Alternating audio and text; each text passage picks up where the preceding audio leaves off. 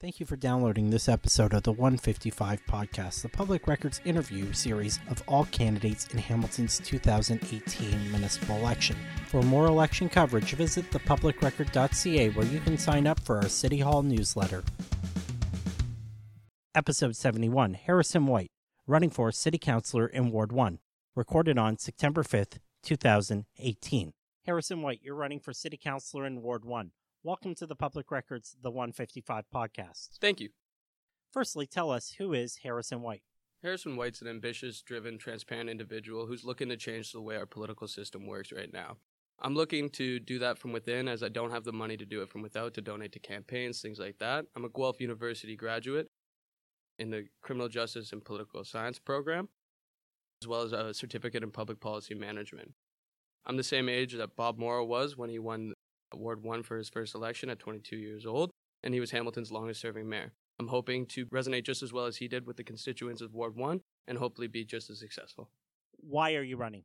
I'm running because I believe the short answer, anyways, is because I believe I'm just as qualified, if not more so, than any of the other candidates in Ward 1. I believe that constituents are tired of the same old people running for the same wards over again and not really changing the policy that we have in Hamilton. I believe that we need to move Hamilton forward, and I believe that through me, I represent an option outside of the usual crowd of individuals who are already deeply embedded in Hamilton politics.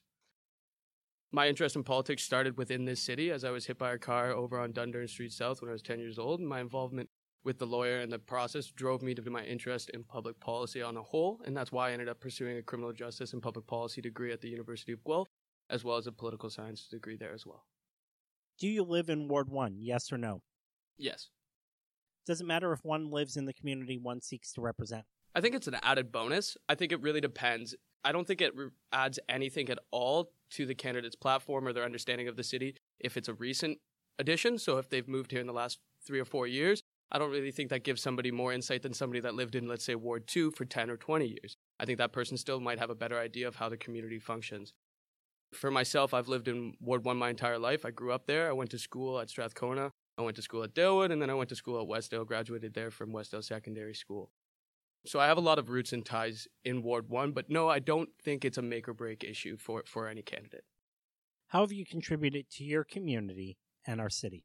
I haven't done as much for our community as I would have liked. I've done some little things. I've volunteered at nursing homes, I've volunteered with the Hamilton Avery and food drives, things like that but I haven't had a dedicated long term contribution to the city of Hamilton. I believe as a city councilor, that would be my first major contribution to the city of Hamilton, as I think I believe I bring great ideas about the community and city partnerships that will really improve the quality of life for many citizens.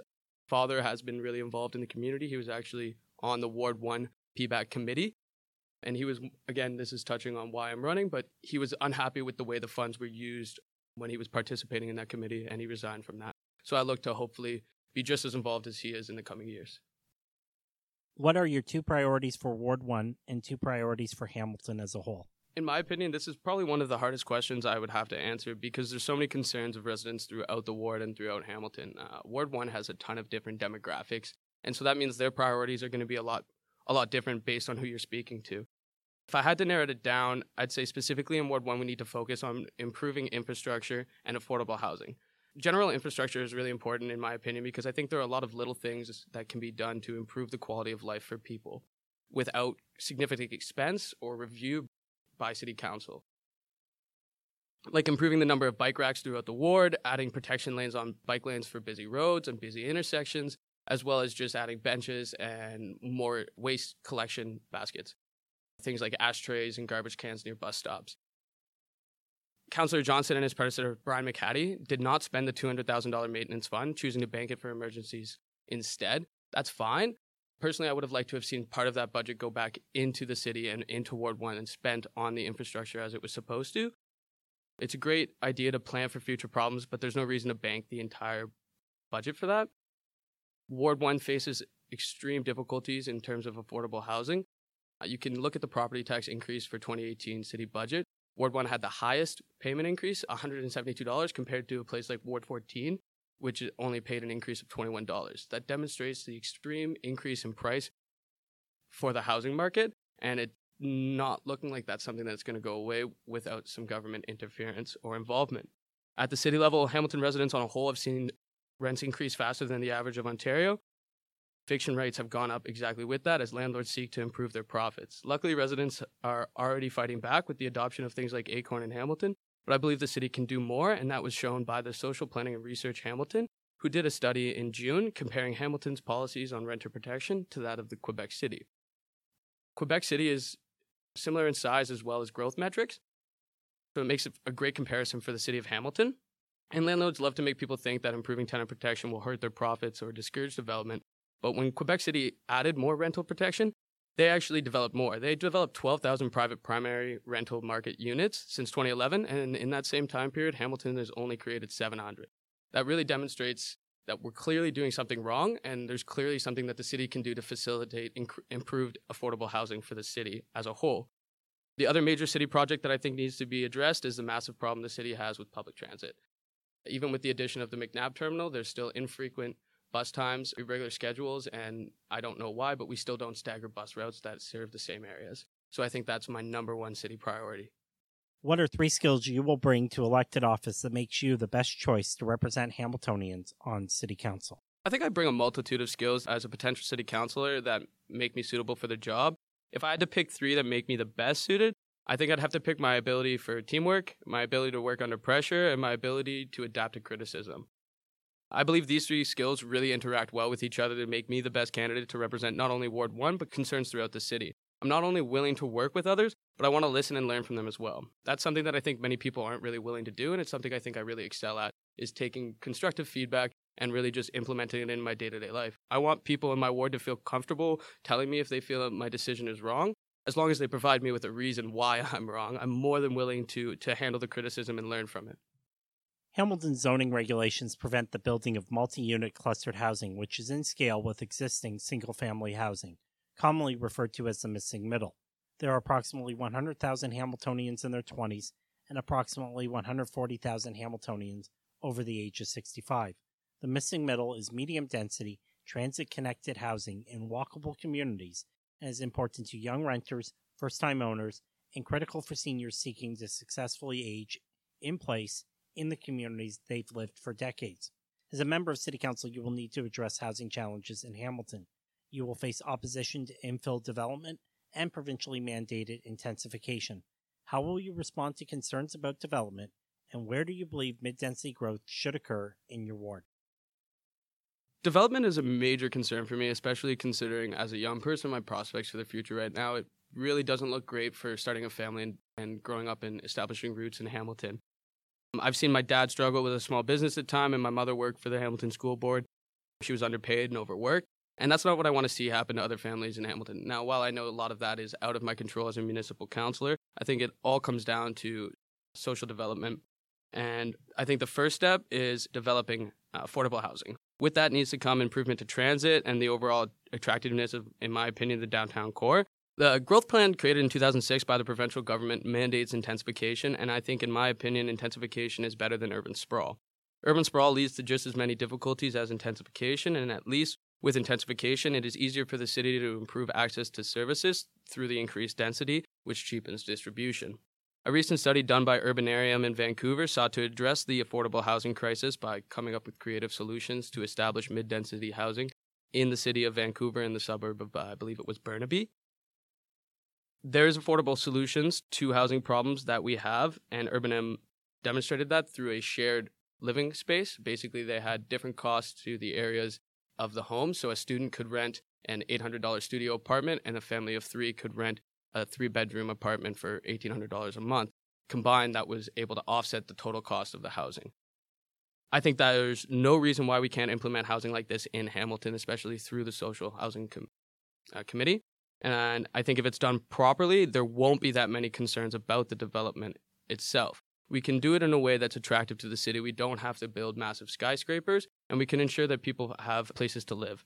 It's really important to ensure that we have mid density housing, as you mentioned, because the target audience for that style of housing is young people and the elderly. Hamilton has 153,000 people born between the years 1982 and 1997. This means that combined with the seniors, that makes these the majority of the citizens within Hamilton. I believe the entire lower city could be ripe for mid density growth, if I'm being honest with you.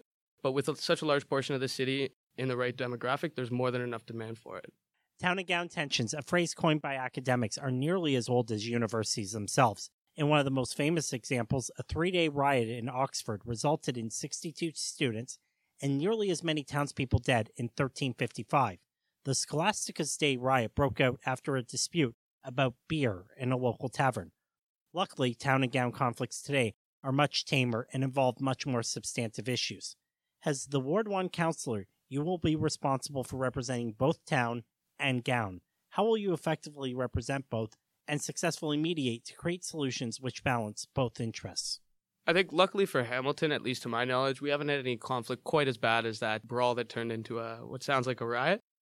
However, you're definitely right. There are tensions as old as universities themselves, with Hamilton being no exception. I think the thing that prepares me the most for this, and maybe more so than other candidates, is my recent experience as a university student.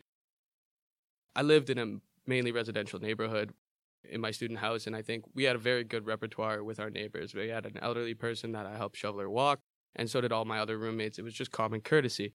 And I think it really just comes down to education and courtesy. I think that's really how we balance those priorities. We need to work with not only students and residents, but the university itself to establish guidelines and, and community supports to ensure that there aren't conflicts. So, for example, I think McMaster's doing a great job on their new off campus residents, holding a second consultation in the coming days on community feedback for what they want to see changed about this new 1,400 bed residence just outside of McMaster campus.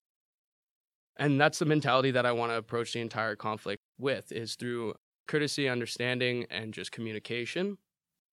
I believe that most students and most residents have mutual respect for each other and they realize that they're mutually dependent. The university is a massive contributor to our local economy, and as such, we do need to keep that in mind that they, they are a massive part of employment in Hamilton and the attractiveness of Hamilton as a city. That being said, we can't disregard safety concerns, property concerns, and noise concerns and quality of life for the residents in the area. So, like I said, it really just comes down to, to working together and, and establishing a culture of community, a culture of respect, and fostering programs with the HPS, bylaw services, and McMaster to ensure that everybody is on the same page. What are two changes you will propose to improve city services? One thing I'd like to see changed is Hamilton's waste management strategy. Right now, the city of Hamilton is lagging behind other municipalities in multiple aspects of waste management, such as diversion targets. We have alternatives that were proposed back in 2013 that were never taken up and have been studied and proven successful in other municipalities, such as Guelph, for example. These alternatives not only save taxpayers money, which could be reallocated to other departments or used to pay down Hamilton's deficit, but it is better for the environment as well. This has been the case with Guelph's biweekly cart collection system and is outlined in more detail on my platform. The other city service that I believe is the city's bylaw enforcement. Many in the neighborhoods I've canvassed so far suggest that bylaw is relatively ineffective in their areas. And I think this needs to be looked into considering we just allotted a 2.7% increase in the bylaw and licensing service in the 2018 budget. I would like to make this more transparent to the public to a better idea of what bylaws is actually doing, how many tickets they're distributing, what the profit versus loss is on these subjects. Things like that, I think, deserve to be public knowledge because why increase a service that many residents are feeling is ineffective? And I believe, and feel free to correct me if I'm wrong on this, but they tabled the proposal to have one permanent bylaw officer that works a night shift till 5 a.m. I know they tabled it in 2017 and I couldn't find it passed again in 2018, so I'm assuming it was tabled again. So currently, bylaw officers don't service after 1 a.m. due to safety concerns, and I understand that. But I'd like to work with HPS because, according to residents in Westo, they're, they're not feeling as though the bylaw is hearing their issues and their problems in the ward. What are two changes you will propose to improve quality of life in Hamilton? I think this is another difficult question because it really depends on the timeline you're looking at. I have some grandiose ideas that I'd love to see implemented, but it'll really depend on who else is elected to council and how well I can get them on the same page. Um, one thing I think I can propose right away that won't cause much conflict is staggered bus routes, as I mentioned earlier in the podcast. It's a minor change, but would drastically improve the transit process for many Hamilton residents. As right now, if you miss a bus in Hamilton, you can look at an hour to two hour setback because you don't only miss that bus, but you'll miss your connecting bus, which not all buses run every 10, 15 minutes, like the B line. So if you miss your connecting bus, you're now sitting around for another half an hour, 45 minutes, and it can cause a lot of problems for people who depend on public transit, which is actually a massive part of Hamilton as well as Ward 1 itself.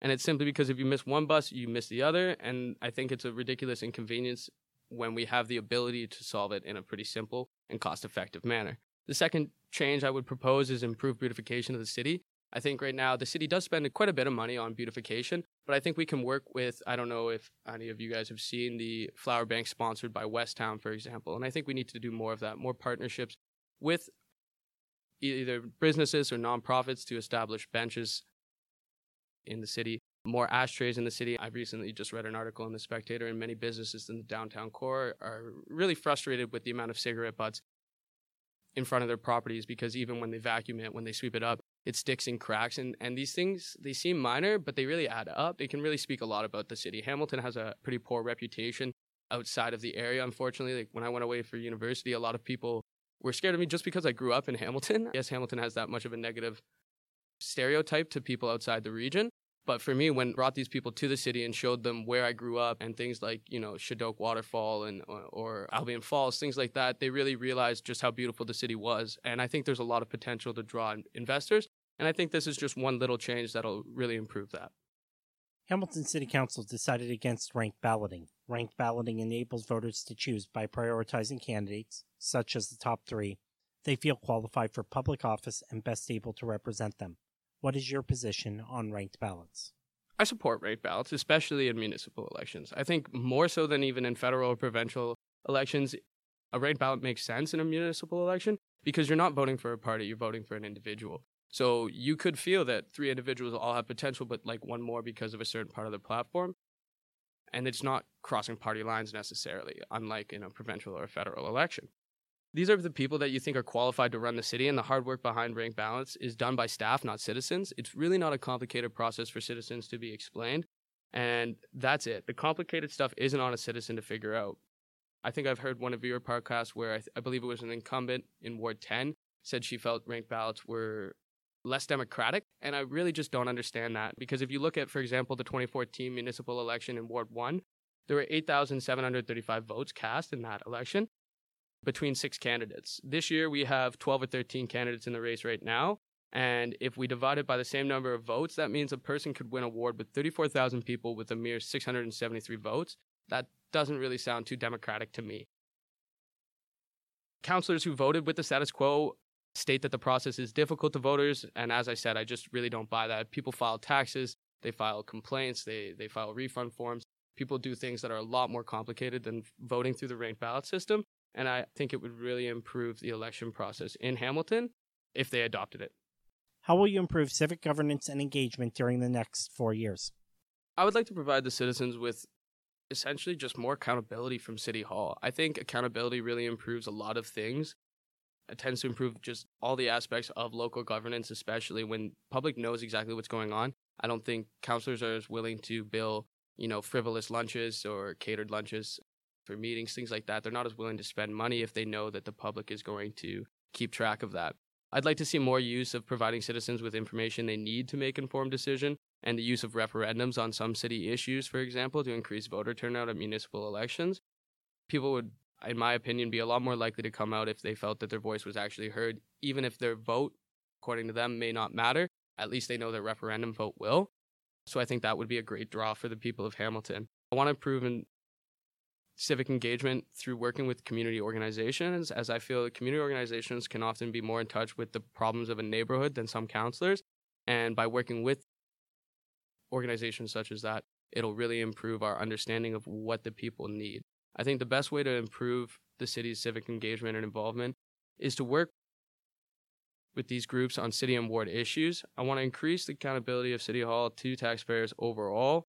So, councilors need to have more oversight on their uh, autonomous funds, such as the Area Rating Fund, which has little to no oversight despite being intended for infrastructure. And when you look at the spending, and it was one of the reasons my father wasn't comfortable staying on the PBAC committee, was that the funds were being misappropriated. It's not to say that it, they weren't being used for issues in the ward, but they weren't being used for infrastructure issues. And when I talk to people that haven't had their road repaved in 15, 20 years, they can't get their wheelchair over the edge of, of a sidewalk because there's no slope for them to get onto it. They missed a job interview because a bus was an hour late. Those are the type of things where little improvements can go a long way for the quality of life of citizens. And I think by increasing the accountability, we'll really be able to, and, and by listening to citizens and engaging with citizens, we'll really be able to improve the, the life of, of every citizen. How will the City of Hamilton's strategic plan guide your decision making in hiring a new city manager, and what qualities do you seek in a new city manager? I think that's a difficult question. A city manager's job is essentially to be, for lack of a better term, babysitter of council almost. They take our dreams and our ideas and, and try and put them into a, realistic terms, essentially. A lot of counselors don't come from a policy background, unlike myself. And so they don't really understand the issues that multiple stakeholders may have on certain things. I think a new city manager needs to be able to mediate between the employees and the counselors themselves and talk to the counselors about what is a realistic goal. You know, Chris Murray was just left Hamilton to go to Toronto, the city of Toronto, and was unanimously adopted there as a city manager. And I think he displayed a lot of the qualities that we need. He managed 7,800 employees and was able to get Hamilton through some some majorly difficult times since I believe 2009. And I think we need to look for somebody that can do that again. You know, the City of Hamilton strategic plan says that we need to have engaged and empowered employees. And I think that's the number one thing we want. There's no point, it doesn't matter what a city manager does, if his employees aren't driven and don't share the same vision as council, things in Hamilton aren't going to be done as effectively or cost effectively as they otherwise could be. Politics is the art of allocating limited resources and compromising to find solutions. How will you do so? It's about being willing to be creative in the solutions we need to find for problems. It's about providing the same services for less of a price and therefore be able to begin to get more out of the resources the city does have. I'd like to work with other municipalities to pressure the province into improving certain facilities, such as hospital capacity in the city, as we, along with many other cities, are bearing the brunt of the cost for hospital wait times through things like employing extra paramedics, yet still don't have enough space in hospitals. So, for example, in 2017, there were over 500 ambulance calls that were life threatening that had to wait 20 minutes or more for an ambulance. I find that a little ridiculous.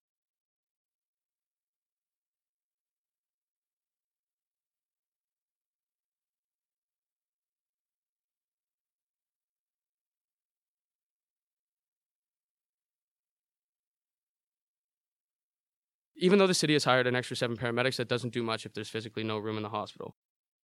Plenty of room in the Hamilton budget to establish cost cutbacks without lowering the quality or level of service we get.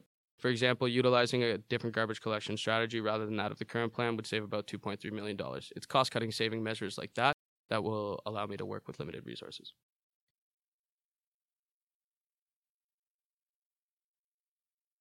It's 2022. The public record is writing a review of the four year council term that is just ending. What three words do you hope we will use to describe your term on council?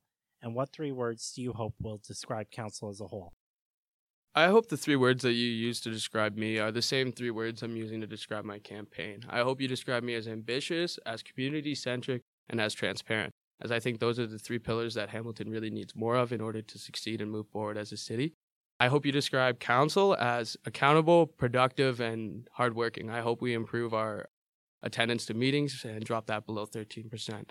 Thank you. That's the end of the prepared questions you were sent in advance. Do you have any closing remarks you wish to share?